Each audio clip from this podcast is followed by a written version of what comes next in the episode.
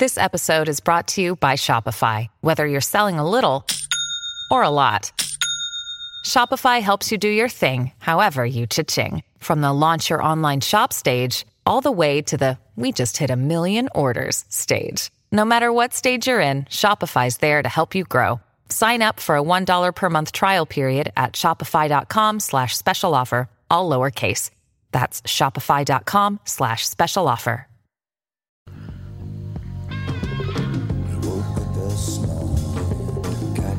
Welcome to the family with L.A. Nick, Alex Brebernard Rasmussen, and Andy Brebernard.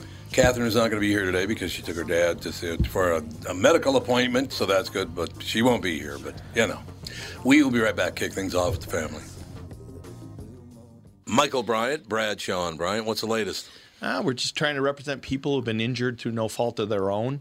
We're trying to talk to them before they talk to an adjuster or before they take a settlement that isn't something they should get based upon their injuries. How many people are out there in different, not in the law business, that love to run around scaring people before you even get to them? Well, adjusters will want to settle cases, right, and they want to close files. So based upon that, they do what they have to. I think there's a lot of circumstances where they probably act as attorneys where they're not attorneys, and they try to explain people's rights, or they give them a certain view that if they look at it. And what I always say is this: if the adjuster really, truly thinks the offer they made makes sense, they'd have them come see us. You know, and that's exactly my question is, you have to understand who has the best, your best interest in mind, correct? Well, you want to know what your rights are. You know, whether or not you decide you're going to hire us or not, that's a choice. It's a free consultation, and you want to understand what your, all your rights are and what coverages you have.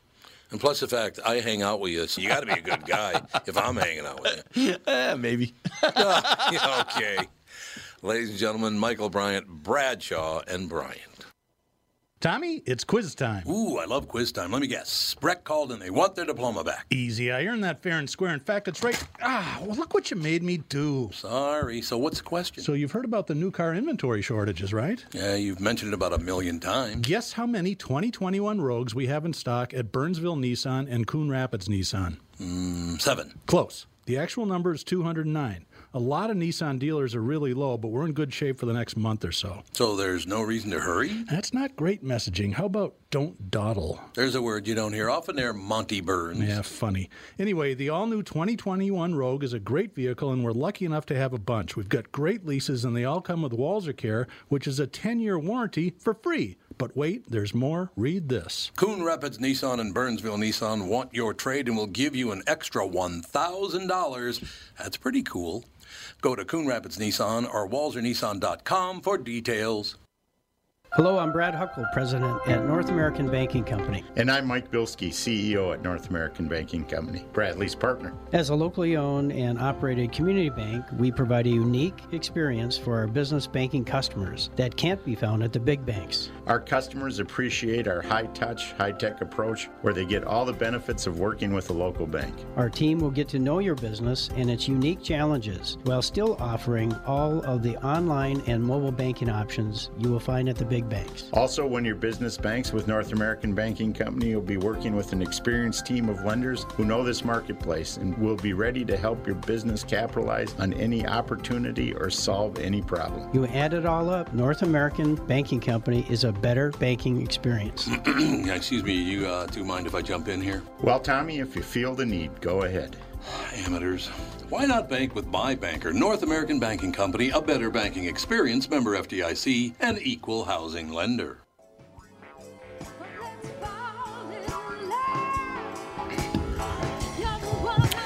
We are back, ladies and gentlemen. Little news, little information. You know what I'm saying. I just asked this question. I asked it on the morning show, and I was talking to L.A. Nick about it. I do not think, maybe we have way back in the day, but two president terms in a row where the former president, Donald Trump, is now being investigated for crimes, and the son of the current president is being investigated for crimes. I don't know that that's ever happened in U.S. history before, that they're assuming that the people who run this country are criminals now. Not in our lifetime. I don't think so. Not that I know of, anyway. But it's so divisive anymore. It is. You don't even know what to believe at all anymore. Well, they never tell the truth on. Never. Oh, somebody asked me that. God, somebody passed a law, and they said it was Obama, but I think it was before Obama. I'm not sure. Basically, you can say whatever the hell you want. You can lie your ass off if you're a politician or you're in the media, and nobody cares. Well, the person that has the most outrageous lie out first wins, like Crump. Yeah. You know who Crump is? Crump is an attorney who grabs all these racial cases right off the bat, and he makes up a big lie like that. Yeah, that's what he does. Hands up, don't you? That person never said that term. He made it up, and people still believe that. He puts it out real fast and gets the biggest lie out there. Mm-hmm. So he runs the narrative. The first person with the biggest lie out there runs the narrative. How is that legal? It's just the way it is today. But it is legal. I know. It's the way it is today. You lie. You can ruin people's lives, and nobody cares. Nope. Even though it's a flat-out lie. Whoever lies first with the biggest lie wins. God. Are we that stupid now? Yes. Are we gotten to be that stupid? The general public, actually, I hate to say it, Minneapolis is a perfect example. Yeah, it Minneapolis is. Still defends Minneapolis. I know. They're still defending it's a disgusting situation. It drives me crazy, man. I know. They can't swallow a little bit of Minneapolis pride to improve that city. They just can't do it. Nope. I would love to go back into the city. We went last Saturday, went down to Murray's, had dinner. It was wonderful. But there are panhandlers every 5 feet. Oh, really? I refuse to go down there. Yeah, no. Had a nice time. You have a nice time until you don't. It only takes one...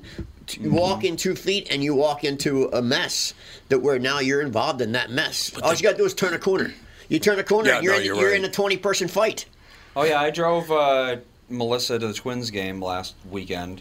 I didn't want her going downtown, but I figured the Twins game, if it's going to be safe anywhere, it's going to be safe there. Yeah.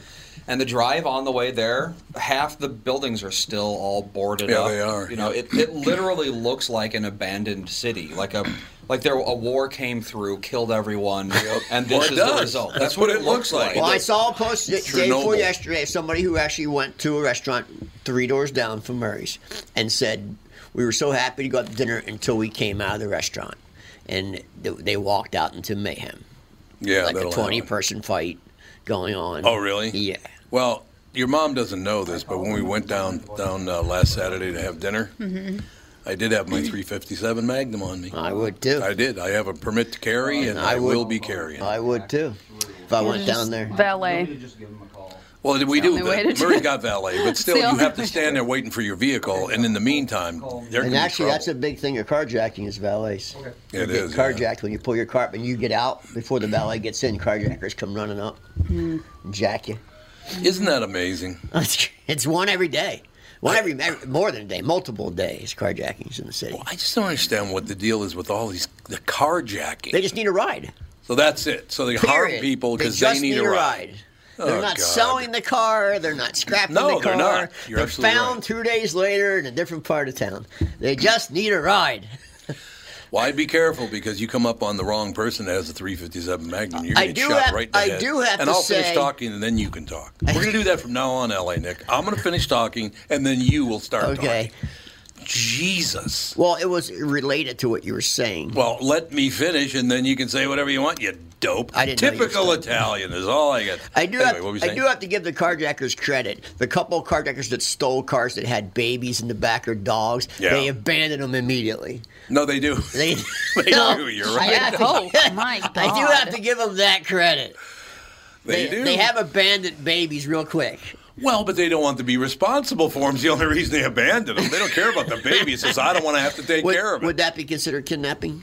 I suppose. Yeah. I think it would, yeah. So that's probably another part of it. I think if you kidnap even accidentally, they still don't like that very much. Yeah, an accidental kidnapping. Even if it's accidental, that should be a new law. That accidental kidnapping law. I'm sure it is a law. Oh, believe me, I've read the Minnesota law, like not the whole book, obviously, but it gets very, very, very specific.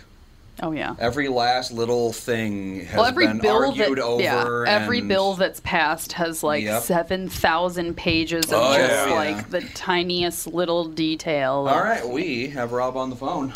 Most of those details, as we segue, by the way, are about how can I make money from this? Well, yeah, of course. That's what it is. That's most of what it is. Ladies and gentlemen, there's a book, Dad, How Do I? practical dad advice for everyday tasks and successful living. Rob Kenney, our special guest. How you doing, Rob? I'm good. I'm good. Thanks for having me on. It's a pleasure. From the host of the YouTube channel that went viral, Dad, How Do I, comes a book that's part memoir, part inspiration, part DIY. Rob, you and I have a lot in common in the fact that you had 7 siblings. We had 7 total children, so I had 6 siblings. My dad left the first time around when I was about 7. He was institutionalized, and then he came back for a while when I was 14 years old, and then he left forever after that. I think I had turned 15 by then, but you and I had pretty much the same experience kicking off those teen years, man. Wow, interesting. So where are you in the birth order? Right in the middle. I'm the 4th of 7. 5 boys, 2 girls. Yeah. So there you go. Okay, yeah. We had 5 boys and 3 girls. You know, Rob, isn't it interesting, and maybe you had the same experience, to this day, and then I will get the hell out of your way because I want to hear your story, but to this day, because my oldest brother, I have one older brother and 3 younger brothers, I have one older brother, but he was in Vietnam at that time, so my mother, my sister Bobby, and my sister Vicky all ran the show, and to this day, Rob, I will do things for women that I wouldn't think of doing for men, like jobs, like special little tasks. If a guy asks me to do it, I'll say, no, I'm not doing it. And if a woman asks me, I'll do it. I only answer to women. Isn't that weird? That is a little strange. But, it is. You know, I think that's probably a good thing. Well, yeah. It makes the people happy. It probably does, Rob. You're absolutely right. So when did so your father? It says here Rob Kenney's father left him and his 7 siblings when he was 14 years old. Youngest had to fend for themselves. Yeah, that because my mother, and I'm sure your mother, Rob, had to work a lot. My mother was always at work, so we were at home by ourselves, and that's just how it was. Yeah, it was a different time. Obviously, I'm not quite sure how old you are. I'll be 57 this month. I'm a little older than you. Yeah. Yeah, so it was a little different time, you know. There was a time where we were kind of fending for ourselves, where my dad got custody of us, but he didn't really want us. Isn't that great? You know, yeah. So we, we were kind of fending for ourselves for about a year, where I was just, we were just kind of taking care of ourselves and going to school and doing what we thought was right. And then my dad made it official and came home and said, he's done raising kids. And so then he said, the older siblings are going to have to take in the younger siblings or I'm putting them in foster home. I'm pretty cold hearted, looking back on it, but he had gotten to a place where, I guess he got numb to it, and he was able to say that because he started off really well. My dad and mom started off great with the older siblings. And I think that, my book talks about, the character traits that I learned, from them, seeing what they did. And we all kind of had to band together to figure things out. And so, I think that's, and I also, so yesterday I was on the Today Show and, they wanted me to polish shoes and I pivoted a little bit because I was like, the heart of my channel is, trying to walk alongside and encourage and empower people. It isn't that I'm the greatest shoe shiner in the world or the greatest, I can't tie a tie better than anybody. I just know how. It's more the heart behind it. People are coming to my channel and sobbing, watching me tie a tie. So obviously, there's more to it than just being robotic and tying a tie. Yeah, I mean, that makes complete sense. You have to be very happy with this whole deal because you look back, I'm sure, with some sadness on what happened. But look what it brought about for you because you made it happen. Look what you've done with your life. It's terrific. Yeah, well, thank you. Yeah, I joke about, I'm so happy that I went viral for something positive, other than right. doing something stupid, So, yeah, it's a pretty cool platform. I'm glad that I'm able to walk alongside people and try to encourage people because it would have been helpful, for me when I was younger. I learned how to tie a tie from my roommate when I was 19. I just picked things up along the way. So I'm happy to be able to pass along that, and that's I love the platform that I've been given, and I love being able to in my book again. I think I'm able to communicate the heart of what it's all about through the reading of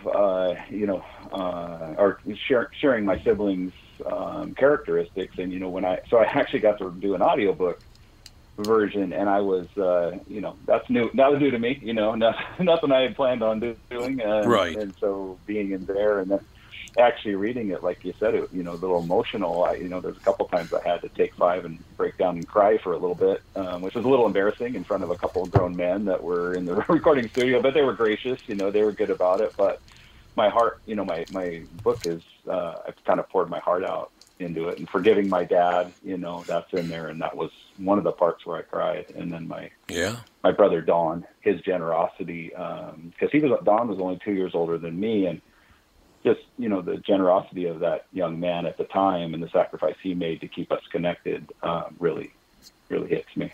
Do the eight of you still stay in touch?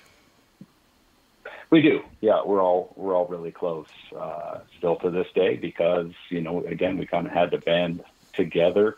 And my sister Mary, the oldest one, her chapter is about keeping the family connected because you know, at the time I was kind of in survival mode of just trying to cope, you know, trying to get by, and you know, what do I do now? You know, a 14-year-old trying to figure out, you know, the weirdness of living with my brother and how that looks strange to my friends, and, you know, trying to just navigate life as a 14-year-old.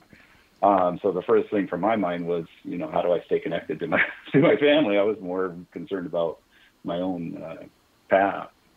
Yeah, well, that makes total sense. And I got to be honest with you, I have not. Well, it's not that I haven't maintained a relationship with some of my siblings. They have not continued contact with me. And it might have something to do with the fact that I've done the same morning show. As a matter of fact, I've been on it for 36 years now. And then we've done the podcast now for 9 years, and things have gone well. And I think I don't think it's a jealousy deal. It's just they're really uncomfortable with, well, you know, because we were very, very, I'm assuming, Rob, you didn't have a whole hell of a lot of money since Dad wasn't bringing in the paycheck. So probably not a lot of money around the house, I wouldn't think, right? Yeah. So when I went to live with my brother, he was newly married. So he was 23 and his wife was 24, and they had bought a trailer, an 8x35 trailer. Mm-hmm. And then I came and moved in with them. So they got married in October. I moved in with them in January. And my brother built a shelf and put a bed on it. And that was my bedroom. Yeah, so we were just, you know, kind of doing our best, you know, trying to make ends meet.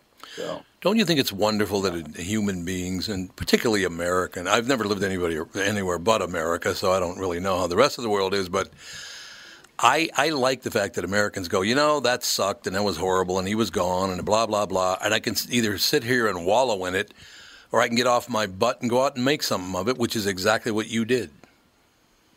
Yeah, I absolutely agree with you on that. I said, you know, I say this on my channel a lot. You know, I don't necessarily bring up my past to try to, you know, have anybody feel sorry for me. It's more trying to empower you to say, hey, you can move past this. You know, you don't have to play the victim card. And some people have a bigger victim card than I do, and some people don't, and mm-hmm. still play a victim card. You know, it's kind of all over the place. And so I just try to encourage people to, hey, man, once you finally take ownership of your own life and move on and quit living in the past, boy, it's freeing, and it's empowering, because it's like, okay, you know, this is my life. I can make better choices. It's within my control to move forward. Yeah, no question. One of the things when I do little speeches for people, you know, I go out and talk to different groups, not a whole lot in the last year, but before that, obviously. Yeah. But a big part of that whole situation was I never finished high school. I went to college for one day and hated it and quit.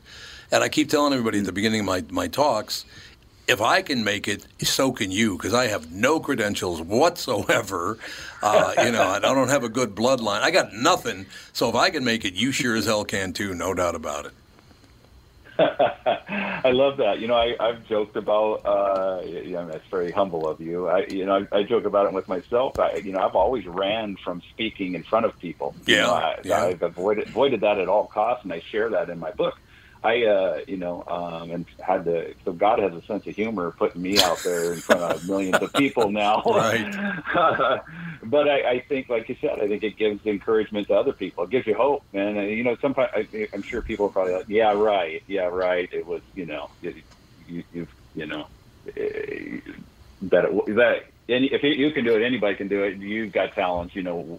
But I honestly, I'm with you. It's like, man, if God can put me out there and I can speak in front of people, boy, anybody can. Because I used to have fight or flight, you know. I just wanted to get out of there. Just leave me alone. I'm good. Just leave, you know. I'm good just sitting by myself.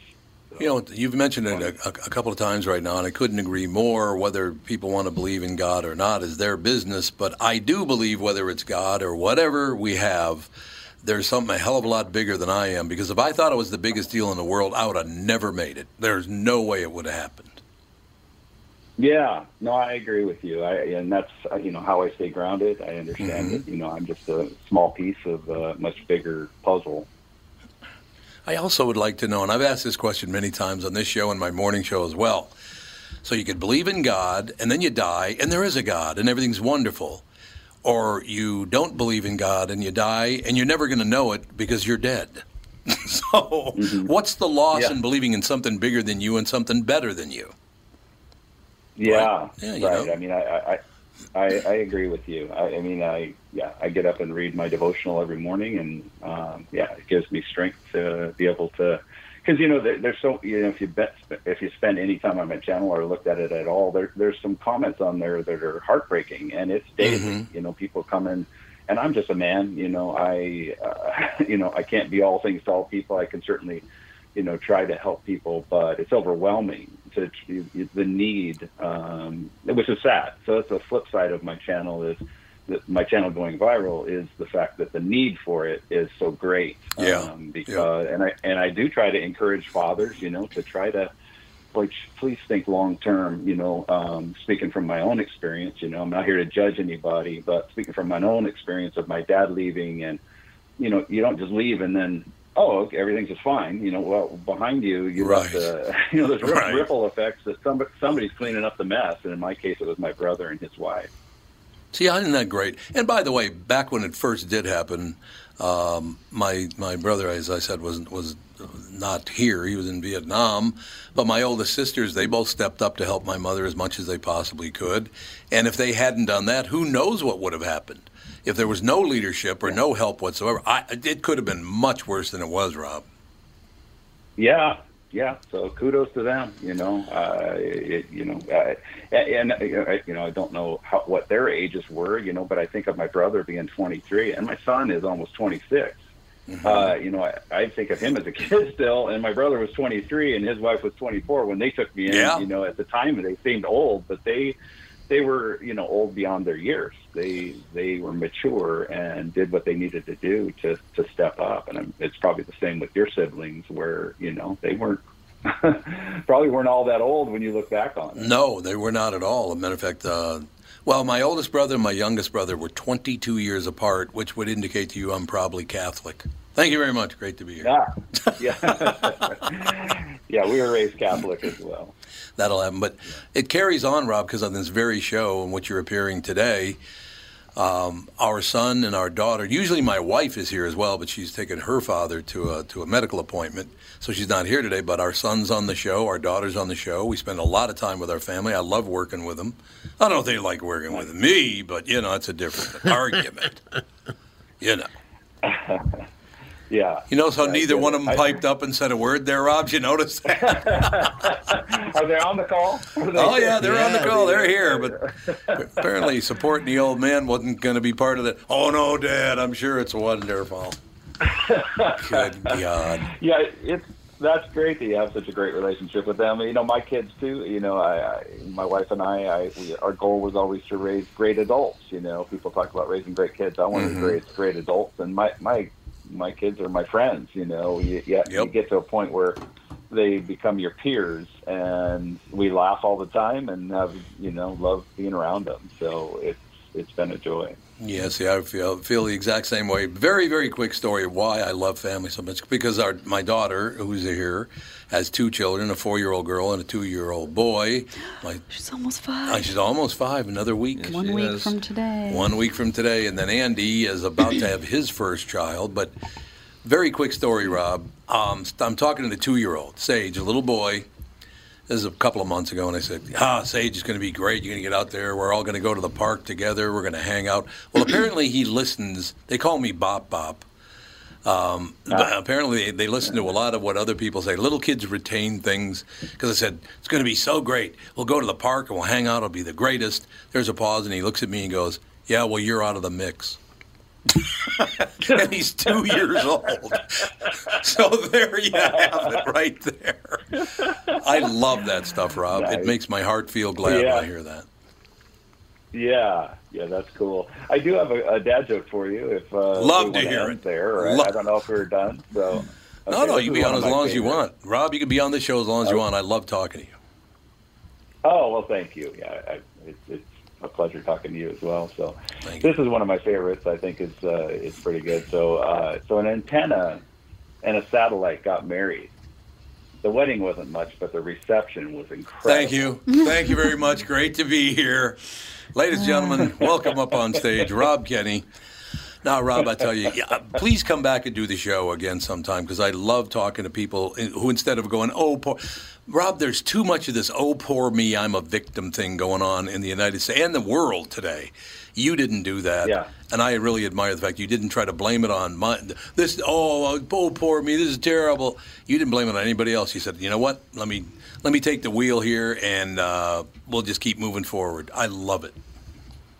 Well, thank you. Thanks for the encouragement. Yeah, I'm hoping to give hope to other people to understand that, the victim card, while you might feel good playing it, you have it and it's legitimate, it doesn't really serve a purpose.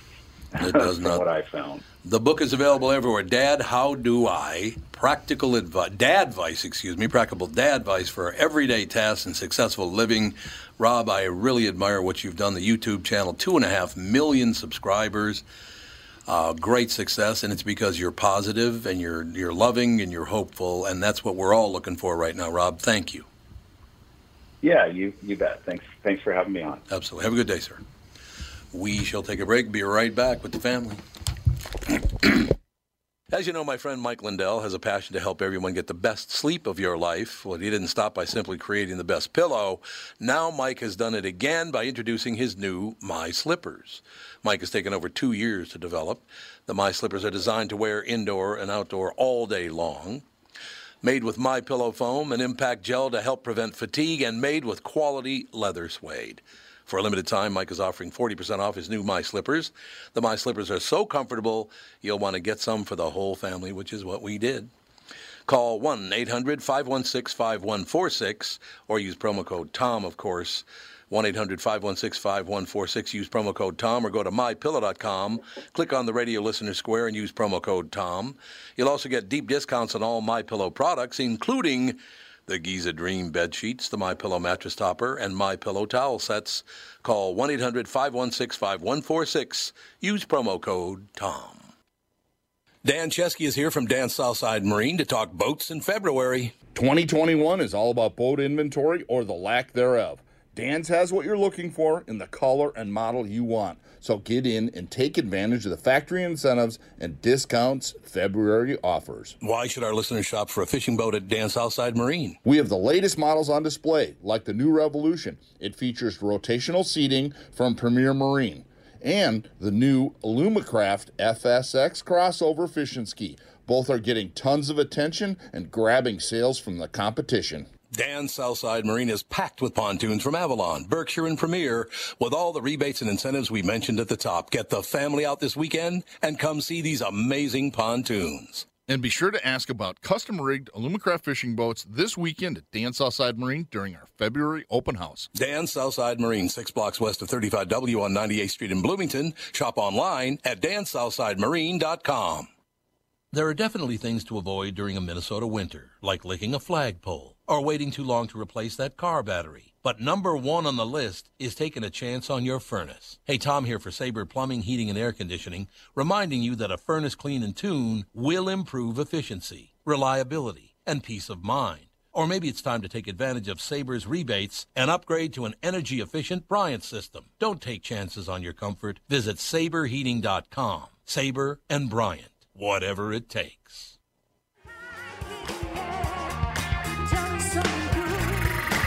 We are back, ladies and gentlemen. Thank you again to Rob Kenney. What a great guy. I love people that step up and actually try to help others. And there was no reason for him to do it. He didn't know he was going to get 2.5 million subscribers to his YouTube channel. There's a lot of people step up. People, I think you're right. They just get swept under the rug of negativity anymore. Why? Just because there's so much negativity. There's a lot of good people still out there doing good things. They just don't get recognized because, you know this, negative things travel 10 times faster than anything good. Oh, you got that right. There's a lot of people doing a lot of good things. A lot. I agree. Well, because you think about it, it's like, okay, say you're at the grocery store and a woman like a bag, the bottom drops out of a grocery bag and all of her stuff goes everywhere and 5 people go in and help her pick up her groceries. That's a nice thing. And then she goes on her way and you see it or you help and you're like, oh, well, that was nice. But if you're at the grocery store and a woman, the bag drops out of her, the groceries drop out of her bag and then somebody kicks her groceries in her face, people are probably going to take a video of it and then it's going to go online. Yeah, you're right. And then people are going to be like, oh my gosh, can you believe this thing happened? So a lot of good stuff happens all the time. It's just not videoed like bad stuff is. Yeah, doesn't travel as fast. Yeah. Why do people love negative stuff? So, do they really feel that sorry for themselves as they have to look at, oh, this guy's even more miserable than I am? I think that exactly is why. It makes people feel better about their own lives. Why? Even some of these really dumb TV shows that are on like A&E and stuff that, like My 600-Pound Life. They shows like that, they just make other people feel better about their own lives. You're probably right about that. We used to watch that all the time down in Florida. Well, it's just such a spectacle, you know, like negative things and sad things. I can't watch any of that stuff. It's like a car crash where you're just like, what's going on? If you really pay attention to both of them, though, you can pick up on patterns. And there's always, for example, My 600-Pound Life, there is always an enabler in their life. Yeah, that's right. So if you find yourself in such a relationship, then you might realize, oh, I'm the enabler, or this person is the enabler, and it's time to... Because it's the person who's doing all the eating, of course, is at fault, but the enabler is also at fault. Yeah. And the person who's doing all the eating isn't going to stop. But if you can convince the guy to stop bringing them, 3 cakes a day, that's going to help a lot. Well, there is that. It's the same with drug addicts. Exactly. It's the same with any addiction or any, just like irrational thing. There's always an enabler. I had somebody bring me free drugs every day for 10 years. He just, really? Kid just did it. Just to do it. Jewish kid just every day. What was the upside for him? Got to hang out in a nice house up in the hills. I don't know. Bro, I don't know. He just, every day he would... Every day. Never missed a day. Literally never missed a day. And even when he left town one time, he hid 8 balls all over my property. Oh, yeah. My God. And he would call me each day and say where they are. Well, of course, for being a drug addict, I found them all in 2 days. Yeah. Oh, my God. So that's what happened to your brain. I searched the whole property for 2 days and found every one of them. I would have just gotten a drug-sniffing dog and been like, all right, boys. Yeah. Bowser, go get him. But, I think and he was a great kid. I still actually think fondly of him. He was a younger Jewish kid, raised well, and I really like him. And I don't know why he did it, but he was my enabler. Yeah. Wow, it sounds like was he a lot younger than you? Yeah. Yeah. Yeah. And he just wanted you. You were his hero, apparently. I guess so. There are so many hilarious videos of retired drug sniffing dogs that people now own. Oh, I bet you I'd love that. Because the dogs are like sleeping, and people will be I'm going to go to the grocery store. I'm going to get mayo and bread and turkey and cheese, cocaine, and the dog like snaps and looks at as soon as he says cocaine. Yep. And it happens to every drug sniffing dog that is retired, and like a ton of people are doing it. And every time the dog's like, "What?" They take their jobs very seriously. I remember like 88, 89, walking through an airport, and I had an 8-ball Coke in my pocket, which everyone did in the 80s. It's just the way it was, man. And they never had dogs, but for some reason they had a dog at the West Palm Beach airport, and they and this is back when the West Palm Beach airport was just. There was no, you had to walk out into the tarmac and up steps to the plane. It was a building like 5 of these. It was tiny, like this office. It was a very tiny little building. Sure. But they had a dog there. and he walked right past my leg and sniffed my leg and just kept on walking. Ooh, there you go. Maybe it was a bomb sniffing dog. Might have been. No, this is back in the drug days. I think they were he was a trainer. They were training him. I don't think he learned yet. I know whenever my kids see the dogs at the airport, I always have to be like, you can't talk to or pet that dog. They're working. Mm-hmm. Oh, yeah. They don't want you petting those dogs. They're so smart, man. They are. They're so smart. I just read some sad news, which might not mean a whole lot to some people, but to me, I was a big fan. Comic legend Paul Mooney has died. Oh, really? He just died just now. For some reason, I thought he died a long time ago. He was a great comic. He was. Great comic. Comic legend Paul Mooney, best known for starring in the Buddy Holly Story and for his work alongside Richard Pryor and Dave Chappelle, has died. He was 79. Mooney's manager, Helene Shaw, confirmed his passing in a statement to Fox News. Oh, actually, it was this morning. He was a comedy store comic. Yeah, he was, absolutely. Wasn't someone else related to the Chappelle show that died a while back, young? I think you might be right about that. I can't think of who it would be, but I think you're right. What did he die of? Died of a heart attack. It says here, the genius Paul Mooney passed away this morning of a heart attack. There are many stars in the sky, but there only be one moon. Mm. You had to do it. You had to go all urban, didn't you? He was a good comic, though. He was, as far as stand-up comic goes. But God, was he crabby at the end. Yes, holy Christ, did he get crabby. Let me just tell you something. A lot of people get crabby at the end. Well, I suppose they do.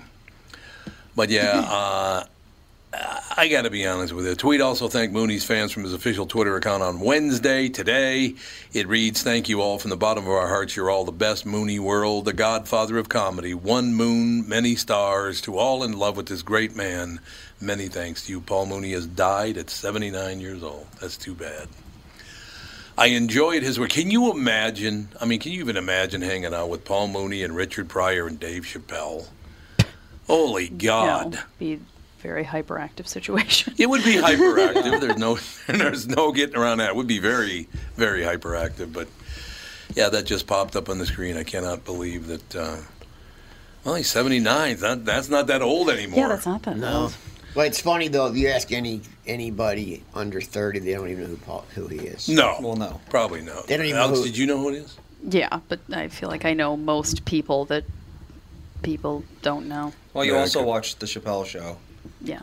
I saw some man on the street thing, and they were asking people who people are, and I was shocked. Had no idea?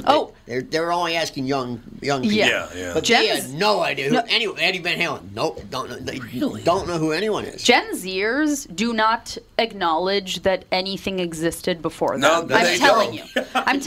You could be like, somebody very obvious that's like huge. And they'd be like, I don't know what you're talking about. If they're not relevant you know who I'm now, they don't care. Was David Letterman. Almost every person said, don't know who he is. Yeah, pretty late night. I know, but David Letterman? I mean, he's not relevant right now. Right, he's not relevant. They only care about the present. It's literally ridiculous. I don't know. Well, they're taught that the past is bad and evil and we need to erase it. True, we need to replace the past with an endless present. I was reading something. This woman posted, and she goes to night school with a bunch of kids, She's learning to become a knight? Yep. Yeah, pretty good. Yep. I want to go to night school. She goes to night school with a bunch of kids, and teenagers, college-age kids. And she was doing a group project, it's just like a two-person project with somebody, and the gal that she was doing with was like, how old are you? And she was like, I was born in, you do the math, I was born in 87. And she goes, you were born in the 1900s? Well, it's only 21 years ago. No, it's like, what, the 1900s? Yeah. It was only 21 years ago. The 1900s was 100 years long. Yeah, I know. It's like... That's multiple human lifespans. I know. It was like... But when you put it that way... Technically. Yeah, I guess I was. At least I can still say I was born in the second half of the 1900s. So can I by 1 year. So there you go. The good half. I was just thinking through that whole deal. When I was a little boy, I knew who Glenn Miller and Benny Goodman were. I even knew who Rudy Valley were. I know who Glenn Miller and... Exactly. So how do you not know that? Do you know Glenn Miller, Steve Miller's father? He is not. Yes, he is. Is he really? Absolutely. God, Steve Miller's never told me that. He's never brought that up. Glenn Miller was his father. Really? I did not know that either. So he was born, well, wait, he's not that old. Google it. Glenn Miller's been dead since 1944. Andy, Google it. Confirm or deny. Andy, confirm. Steve Miller, the son of Glenn Miller. Glenn Miller. Steve Miller's either his father or his grandfather, one of the two. I think it's his father. Because he'd have to be... Pretty sure it's his father. Steve Miller's not 77 years old, though. Oh, yeah, he is. Is he really, though? He probably is, yeah. Oh, Steve Miller is, yeah, he's 77. Well, they could be. He's almost 78 I didn't even think he was that old yet. Who's his dad? Was Glenn Miller his dad? I know he was. Why is this taking so long? Why is it taking so long? There's really... I'm on it. They're not giving you any information? Not really, no. Well, you know who told me that it was? Steve Gorman. Did he really? I just talked to Steve yesterday. Steve Gorman. That's who said that. Oh, okay. So Glenn Miller did have a son named Steve Miller, and they are the same age, but they're not the same person. Oh, there you go. Oh. Well, he said it was. Well, it's Steve Gorman, for Christ's sake. Next Tuesday, I'm going to tell him, you're an idiot. Yeah, they were born in the same year. They were only born a few months apart. Really? There's a lot of Millers in the world. Steve Miller was born in Milwaukee, and his father was a physician named George. Yeah, Glenn Miller's son, Steve Miller, also born in 1943, died in 2012. We might want to tell him. Tell Steve Gorman to stop telling people that. That is an interesting coincidence, though. Yeah. Both same name, same year, same field. Because he said his famous band leader father. That's exactly what he said. Oh, God. And I went, well, that was his father? I didn't know that. Well, now you don't know it. It's because exactly it's not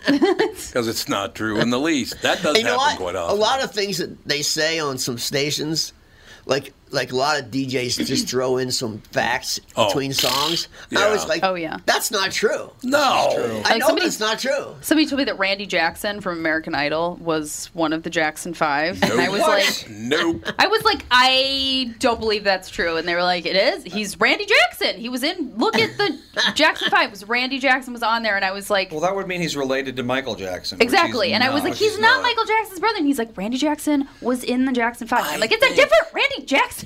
I think, though, he did for a while play with Janet Jackson in her band, but it wasn't the Jackson 5. Yeah, he produced for her or something like that. But there is a Randy Jackson. It's just not that Randy Jackson. Right. It's pretty amazing, though, that the two Millers are the same age and the same name. Yeah, born the same year, same name. Both Randy Jacksons are the same age. Let's see here. They could be. We're going to find out. Randy Jackson. No, the Jackson 5 one is 5 years younger. Okay. Wow, really? I figured he'd be old as well. Anyway, he looks 1961 for the Jackson 5 one, and for the other one, 1956. Really? He's that? I didn't know. I thought he was younger. No, he's 64 years old. He looks good because he lost all that weight. He looks good. Oh, Randy Jackson did? Mm-hmm. Oh, I didn't know him. He was just on a couple months ago. He's a very nice guy. Oh, really? Yeah, he lost a bunch of weight. Yeah, currently a bassist for Journey. Yep. Yeah, he plays with Journey. Really? Yeah. Yep. Which is weird. Huh. No, he's done that before. Big paycheck, man. Yeah, man. Well, I didn't even know Journey was still active for a while. Oh, yeah. They have that Asian singer. They do? Yeah. Oh, that's right. Yeah, they do. Oh, they stopped being active, and then they did the thing that every band does. They got an Asian singer who's really good. Every year. They break up, they get back together, they break up, they get back together. They somehow show up. Just hears going back together. I want to get back to, how do you not know who your grandmother liked, your mother liked? How do you not know that? Tevin is in the house, they played records all day. Well, yeah, exactly. Tevin is 3 or 4 years younger than me, and he didn't really know who the Beatles were. No, he didn't. No. That's true. Like I said, people are taught to hate the past. Well, the Beatles are getting phased out. Well, the Beatles are basically irrelevant at this point. No, Peloton just did a big Beatles thing, and I was like, I'm very proud. Oh, did they? The Peloton did Beatles. I did all the classes. It's very exciting. Good. Yes, I was like, oh, yay, they're like bringing them back. Because they do a lot of, like Justin Bieber, Billie Eilish, they like Bob Marley. They did an Elvis one. Peloton to Billie Eilish? How does that even work? She has a lot of like remix very, very type of things. And Billy Idol has residence in Vegas now. Does he really? Yeah, he's at a casino in Vegas. Oh, for Christ's sake. Yeah. He's getting paid. By the way, there's a new show called Hack. There's only two episodes so far. Gene Smart Terrific actor. She's wonderful. But she plays a stand-up comedian in Vegas whose career, she's gotten older, so her career's starting to hit the wall. It's very funny. She's really, really funny, and it's called Hack. It's on maybe Netflix. I'll have to watch it because I'm in the comedy. Oh, God, I think you'd like it. Yeah. She tells these jokes, then she tells a joke. It probably has a lot of hidden inside jokes about the comedy world. Yep. There's a lot of TV shows the average person, if you didn't live in the West Hollywood area, you don't get half the jokes in the show because they're about only things that if you lived there, you would know. Like the Whole Food jokes and stuff. You'd have to live in West Hollywood to get them. Well, right now I'm watching Hack, which is new. Frank of Ireland, I just love that show. Where do you catch Hack at? I think it's on Netflix, but I can't remember. Okay. It's on Roku. I'll make sure I watch it. I got Roku. I think you would really. She is just because she's. It's called Hacks. Hacks. And it's on HBO Max. Well, it's bad comics. Oh, it's HBO Max. Hacks means bad comics. HBO Hacks. Yeah, the word Hacks. Hack in the comedy world means you steal all your stuff from other people. Right, exactly. But yeah, she tells some jokes, and at one point she's on stage and she realizes her career is starting to hit the wall. She tells a joke and not one person laughs. Oh, it's like, I've seen it many times, man. Every comedian has one story like that, I think. I've sat in the original room of the Comedy Store night after night for 10 years and watched people just tank, man. And you just sink in your seat because you feel so bad for them. There was a guy over at, what was that? Used to be over northeast or southeast. I guess it's southeast because it's right by Hennepin Avenue. It's just on Hennepin Avenue. What the hell is the name of the Mooney's? Was it Mooney's Pub? I don't know. There used to be a pub that held a... Like Louis Anderson began at this pub. Sure, it was comedy night. Yeah, like a comedy night thing. I was there, and there was a guy who came out with a construction helmet on, right? And he was telling his jokes. It wasn't getting any laughs. He was not... I mean, not one laugh, right? I've seen it. Finally, he grabs the mic with both hands and leans in and goes, "Please laugh." He started crying. It was sad. Well, it takes a lot to go up in front of people. And... Oh, it's the most brutal job in the world. I would never, ever be a stand-up comedian. God, I love it. I can't even imagine. Yeah, we used to go to a lot of open... I tell you when I was a kid. You know? Open mic nights We used to go to a lot of open mic nights because my brother-in-law was a...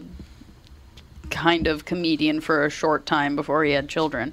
And so we'd go and... No, he hasn't since Ivy was born. Oh. And so we'd go to a lot of open mic nights and comedy competitions and stuff like that. And some comedians are so bad. I'll tell you, Minneapolis had...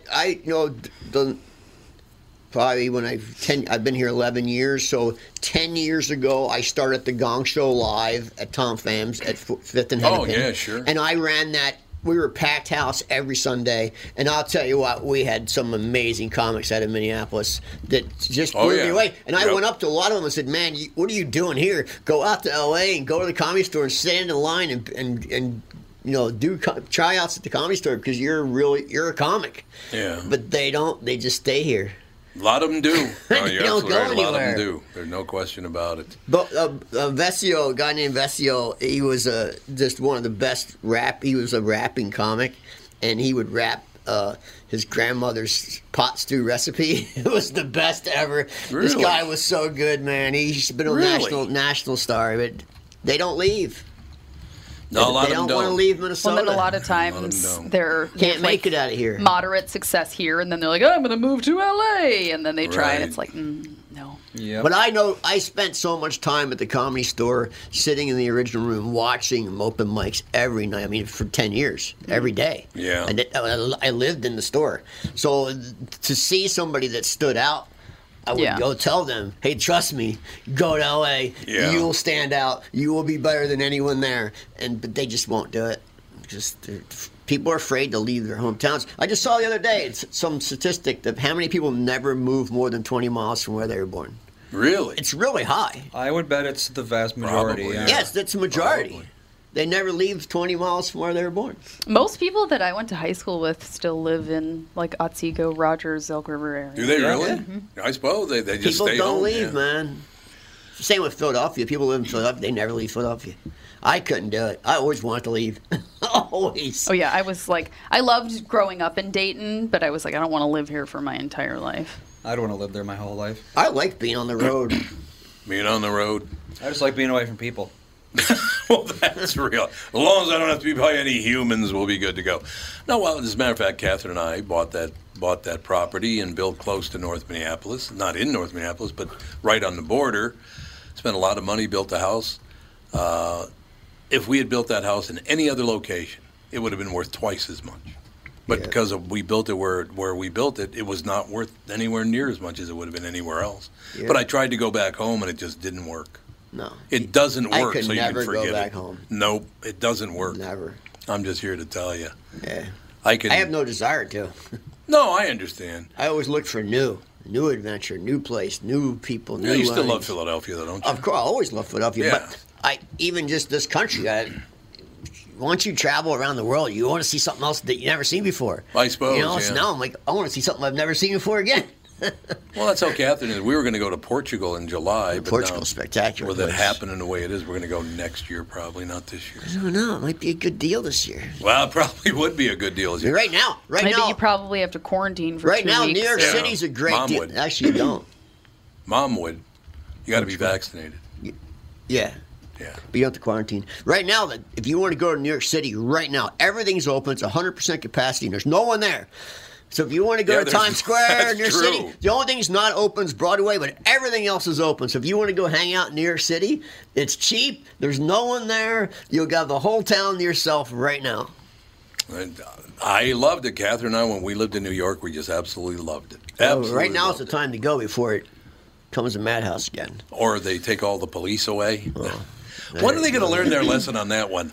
Yeah, let's disband the police. Well, let's just open fire on 8-year-olds. Well, Minneapolis is just it's a disaster. Control, man. Oh, is it 6 now? It's 6. Out of control, Minneapolis. So sad. 3 or 4 kids, 6, 8, and 10, have been shot. I think a few of them died, actually. Tom, not even just that. If you go out there, the people are drag racing downtown. Yeah. Oh, yeah. They're doing donuts in the intersections all day. The gunfire is nonstop. I'm surprised that somebody hasn't got a group together and done a civil lawsuit against the city of Minneapolis for taking your livelihood away. I know. You can't make any money. You can't live. You can't do anything down there. Nope. How's it legal? We shall take a break here. Be right back. And another, we'll have another hour coming up we can schmooze. Now we're talking. We'll be right back with the family.